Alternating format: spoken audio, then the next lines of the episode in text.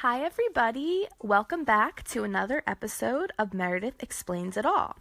Today, I wanted to talk about uh, something that I'm sure a lot of people can relate to and that they've discussed amongst their friends, family members, whatever. But that topic is my top five favorite Netflix shows. And I'm going to be talking specifically about Netflix originals, not just anything that you could find on Netflix. Um, so, the reason that I wanted to talk about this is just because, like I said, I mean, everyone loves Netflix. Um, and recently, I've noticed that they've been coming out with a ton of original content, whether it be shows or movies or documentaries or whatever. And I just love watching them. I find them so interesting. I don't love all of them, um, but that's why I want to talk about my top five. So, um, originals are really great because you never know what you're going to get. Um, and you also just, it's amazing that you can binge an entire season of a show as soon as it's released. That is probably my favorite part. You know, if you're watching something on TV, you have to wait week to week for a new episode, and sometimes there are mid season breaks and I don't know. It's just in this age of Netflix, I found that it's so frustrating to watch shows on TV live. I honestly don't do it anymore. Even if a show airs on TV, I wait for the whole season to be put on Netflix or just until it's available online or something. That way I can watch it straight through. So Netflix has spoiled me in this way. But it's great because their original content is just released all at once. So you can just spend a weekend watching it. You can start on Friday and then by Sunday, you've watched the whole season, which I love.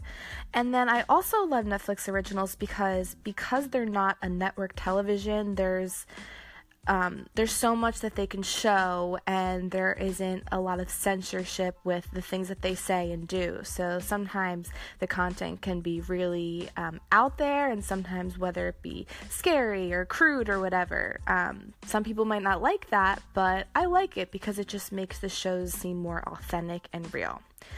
And um, there are also many different genres. They're not just putting out all murder mysteries, all comedies, all documentaries. They really have something for everyone, in my opinion. So, without further ado, let me get into my top five Netflix original shows slash series. All right, the first Netflix original show that I want to talk about is Mindhunter. This was released in 2017, and I'm going to read the description from the Netflix site. It says In 1977, frustrated FBI hostage negotiator Holden Ford finds an unlikely ally in veteran agent Bill Tench and begins studying a new class of murderer. So, I absolutely loved this. It was, I believe, uh, 10 episodes, um, as most Netflix series are. Usually there's 10 episodes in one season. Um, usually about um, an hour or so, but they're not always the same, and that's another difference between Netflix shows and network shows. Network shows are usually the same amount of time because they have to allot the same amount of time for commercials and advertisements. But I think um, with this show, I would say that most were about an hour, but I remember that the finale was a lot longer, which was great because I like a longer finale. It, um, you know, you need more time to tie everything together. So, this show, as I mentioned, was great. I think that if you like um, murder mysteries, serial killers, cults, any of that type of stuff, um, then you're really gonna like this. I liked how it was set in the 70s and that it actually looked at um, different notorious serial killers at the time, um, which now we have a lot more information about them, and they are they've gone down in history. But being that this was set in the 70s, it was um, we didn't know as much about them. Um, and it was just a really, really interesting way to look at it and see how this investigation into serial killers as a whole came about. So it definitely was um, interesting in the fact that I liked the topics that they were talking about, but you also were able to really um, fall in love with the characters and get really invested. And I thought the acting was incredible. Um, I don't want to give anything away, but there was one character who portrayed a serial killer, and you actually enjoyed his character. Like the acting was so well done that you could kind of um, like the character even though you knew that he was a serial killer. And I don't know, there was just so many great aspects of this show. So if you're someone who's into this type of show, this type of content, then I think Mindhunter will be a great show for you to watch. So that is my first recommendation. All right, the next Netflix original series that I'm going to talk about is a series of unfortunate events. Now, I'm pretty biased with this, I'm not gonna lie, because I grew up reading the Lemony Snicket um, a series of unfortunate events books. There were 13 of them, and there was a movie made when I was younger, and it was good, but it only covered the first three books. So, and I, even back then, and ever since I saw the movie, I had said, I just feel like this series will be so much better in show form because there's 13 books. Each book you could do so much with. And then Netflix came through and answered my prayers, and they created a series for the show. So there's one season out right now. The second season is actually coming out at the end of this month on March 30th. And there are eight episodes in the first season, and it covers the first four books. So each book has two episodes devoted to it, and each episode is about 45 minutes to an hour. So it's great because Netflix is really able to dive into the fine details of the books and make it longer than it was in the movie. The movie was about 90 minutes, uh, maybe a, maybe 100 minutes or so, and it covered the first three books. Whereas the show has eight episodes, so let's say about eight hours, and that only covers the first four. So it's really great in that aspect. If you're someone who really wants their movies or shows to match the book that they've read, then Netflix is doing a pretty good job, in my opinion, of doing that. And then all in all, just I love it because it's just nostalgic for me. I think the acting is great. The characters, the, I mean the actors that they got to portray the characters are really really similar looking to what you see in the books and actually to what the actors were in the movie. They look really really similar to those actors that were that played them back in the movie in 2004 or so. So I thought that was impressive. And I think Neil Patrick Harris does a great job as Count Olaf. Um, not to get too specific, if you don't know what I'm talking about, if you've never watched the series or read the books. But if you're someone who grew up with the books or you're just looking for a series that you can get into, um, that you can really enjoy the characters, um, and just want a little bit of funny but also a tinge of mystery, then I think that this is the series for you. All right, the third series I'm going to talk about is Unbreakable Kimmy Schmidt. I believe that's the exact name. I wasn't sure if it was the Adventures of, but I'm on the Netflix site right now and I just confirmed it's just Unbreakable Kimmy Schmidt. So I love this show and I'm happy to tell you guys that it has more than one season. They are currently working on season four right now, but there are three seasons up on Netflix at the moment. So you have plenty of content to watch if you want to start watching it soon. Um, and by the time you finish, maybe season four will be up. I know that I think it's supposed to be coming at some point this spring, so that's really exciting. Um, I don't want to get too into the details because it's just a show that you need to watch to fully enjoy, but all in all, I think this show is so funny. And I think no matter what type of humor you enjoy, there's going to be something for you in this show. Um, it's not just, oh, you only like dry humor, then you'll watch this. Oh, you only like uh, really out there, really loud, obnoxious humor, this is for you.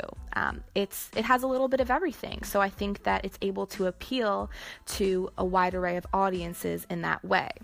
And I know I keep saying that the characters are great in all these shows, but this it's another it's another show where you'll love the characters. Um, my favorite is Titus Andromedon. I mean, you can tell by that name that it's that's a character that is really really a character. Um, and I find him so funny. And um, he just keeps you wanting to come back and watch each episode, as do many of the characters on this show. Um, it's set in New York. There's a lot of familiar faces, a lot of actors that have been on other popular comedies like The Office and 30 Rock. Um, Tina Fey writes and directs, and I believe produces it at produces it as well and also makes some guest appearances. So you have that to look forward to if you're a fan of her. And yeah, this is just a really great show. So funny. Definitely a feel good show. Nothing that you have to be 100% paying attention to. Um, it's not like a Game of Thrones in that aspect where you have to actually be thinking. It's just put it on while you're doing something or put it on just to give it your full undivided attention and you're going to enjoy it either way. Okay, the fourth series I want to talk about that I really enjoyed was 13 Reasons Why. Now, this was a bit of a controversial series. I'm going to give a brief background and then get into my thoughts. So, 13 Reasons Why um, covers the the main character her name is Hannah Baker and we know in the beginning of the series that she's committed suicide and what she did was she recorded tapes for the different people in her school and in her life, um, kind of explaining to them what they did wrong to her. And I'm probably not explaining this in the best way, but basically, it follows along these tapes for these different people in her life that she was once friends with, or in a relationship with, or had some sort of connection with. And something went wrong within that relationship.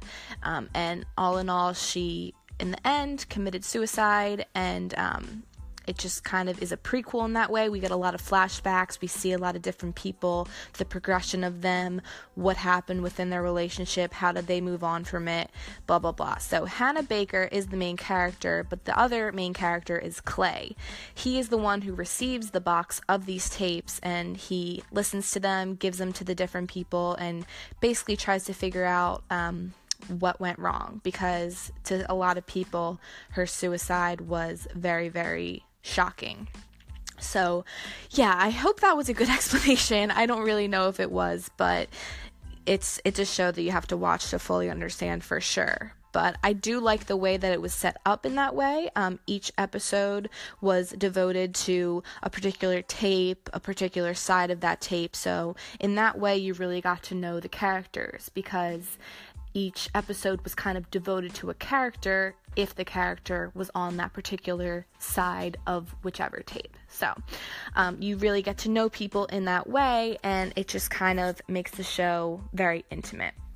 Um, so this show was controversial because a lot of people felt that it glorified um, or glamorized suicide. Um, I really don't think that it did personally. I can definitely understand where people are coming from with that accusation, but I think all in all, it does send a good message. Um, if you watch the whole thing through, you get a good idea of what this girl was going through, um, maybe her reasoning for committing suicide, whether you agree with it or not. I mean, you should. It's such a controversial and taboo topic, and I don't want to speak to it too much, but I think that it's an enjoyable show because it's just well done. There's a lot of content to break down, and um, if you're just a fan of like teen shows and the characters and the plot lines within those shows, then you're going to enjoy this. But I also enjoyed how it spoke to a serious topic that is so prevalent in American society today. And I think it did it in a good way. Again, you're never going to please everyone. There was a lot of controversy. Um, Netflix did definitely definitely did take advantage of their ability to show things um, because later on. And again, I'm not spoiling anything by telling you that Hannah committed suicide. This is this has this has been revealed um, very first episode. You know this. You more so follow along and want to realize why.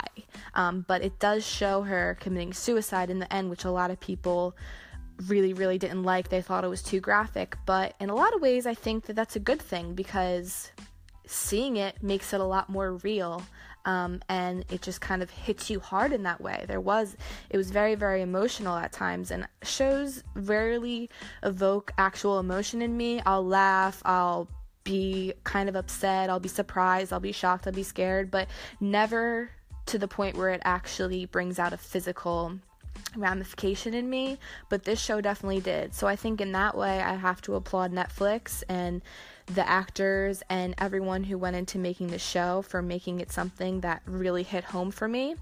And um, just to close this off, it's definitely a controversial show, but I think that everyone should at least check it out. And you'll know f- within the first episode or two if you're going to like it. So I think that it's worth giving, it's worth you know, giving it a shot. But all in all, I highly recommend it. I think you're going to learn a lesson from it, but also just enjoy it as a show. All right, now rounding out my top five Netflix series is Stranger Things. I have to say, of my five, this is probably my favorite one. So far, my series have been in no particular order, but this one I'm gonna say is my number one, and then all the rest are second to it, but on a level playing field. Um, this show was just so great. It has two seasons. The first one was released in summer of 2016, and the second was released this past October, right before Halloween. So there are currently two seasons on Netflix for you to enjoy. A third one is definitely coming. I believe that they've actually been signed on for a total of five seasons now, and that's pretty crazy. I don't know if that's 100% true, but they are definitely getting a third season, so you have that to look forward to. I'm going to read a brief description from the internet about this show to sum it up. This thrilling Netflix original drama stars Golden Globe winning actress Winona Ryder as Joyce Byers, who lives in a small Indiana town in 1983, inspired by a time when tales of science fiction captivated audiences. When Joyce's 12 year old son Will goes missing, she launches a terrifying investigation into his disappearance with local authorities. As they search for answers, they unravel a series of extraordinary mysteries involving secret government experiments, unnerving supernatural forces and a very unusual little girl. So, I just have so much to say about this series. I mean, another show where the acting and the characters are incredible. What I think is extra special about this is that the main characters are kids. So, that's just always so impressive to me. I mean, these kids at the time when it was first filmed were like 9, 10, and 11, and they just portrayed these characters that were going through these crazy things so well. Um, and just, I've really come to love them as actors and their characters, and I look forward to seeing them kind of grow up on screen in that way. But there are also familiar faces like Winona Ryder, who many people said had a comeback in this series. Like, as I mentioned in the description, she won a Golden Globe for her for her performance. I think that she just did a really great job. And then just the show itself, I mean, it's set in the 80s. So many people say that it did a great job of capturing the 80s through the wardrobe and um, just the way that it was depicted and the things that they were doing, like playing Dungeons and Dragons, and the things that they talked about, and the music. The music was a huge, huge selling point for a lot of people. Um, so, so many uh, people who grew up in the 80s felt like they were just brought back to their childhood. And then there was just so much mystery to it. And I honestly didn't know if I would like this show because I'm not super into supernatural things. But I think that whether you're into it or not, you're going to love this because they just depict it so well and it just is so interesting and keeps you coming back every single episode. Thank goodness this is something that you could binge because I don't know if I could wait week to week for a new episode of this show. I mean, they the way that they set it up, they set it up is just you need to just click next every time an episode ends. Um, the main thing for me is that they um, investigate and kind of go into in this show uh, government experiments. So they kind of play off of, um, and I believe that this show might have even been inspired by MK Ultra, which was when the government was taking people and doing experiments on their minds and whatnot. So that was pretty crazy. So I think that no matter what, you're into. If you're super into that, then this show is going to be a hit for you. But even if you're not, I just think that it's so well done that even skeptics will become believers. Um, I'm really, really excited for season three. I was super happy to know and that um, the season two didn't let me down. Sometimes you get nervous when a show has a really, really strong season one that they're not gonna do as well in the second season, but I think they might have done even a little bit better in season two. So I hope that that trend continues with season three. Just all in all, I could talk about this show forever, but it is for sure my favorite Netflix original series of all time, and I highly recommend it to anyone who has not yet watched it. Thank you so much for listening to another episode of Meredith Explains It All. I hope you enjoyed it. I really liked talking about my favorite Netflix original shows. Um, I'm just really passionate about these things that I get into, and like I said, these were my top five. So let me know what you think, and give me suggestions of other Netflix originals that you like because I'm always looking for new ones. I feel like every single time I go on Netflix, there's like five more shows or documentaries or movies that they put out, and it's hard to keep up. And I want to watch all of them, but um, I mean, I guess it's a good problem to have. There's a lot of shows that I can watch in my free time, but let me know what yours are and let me know what you think about mine. Um, I'm looking forward to doing another episode like this. I think I'm going to talk about just um, maybe my top five bingeable shows, but let me know what you guys think and feel free to give me any suggestions of things that you'd like me to talk about. All right, thanks again for listening. I'll see you next time.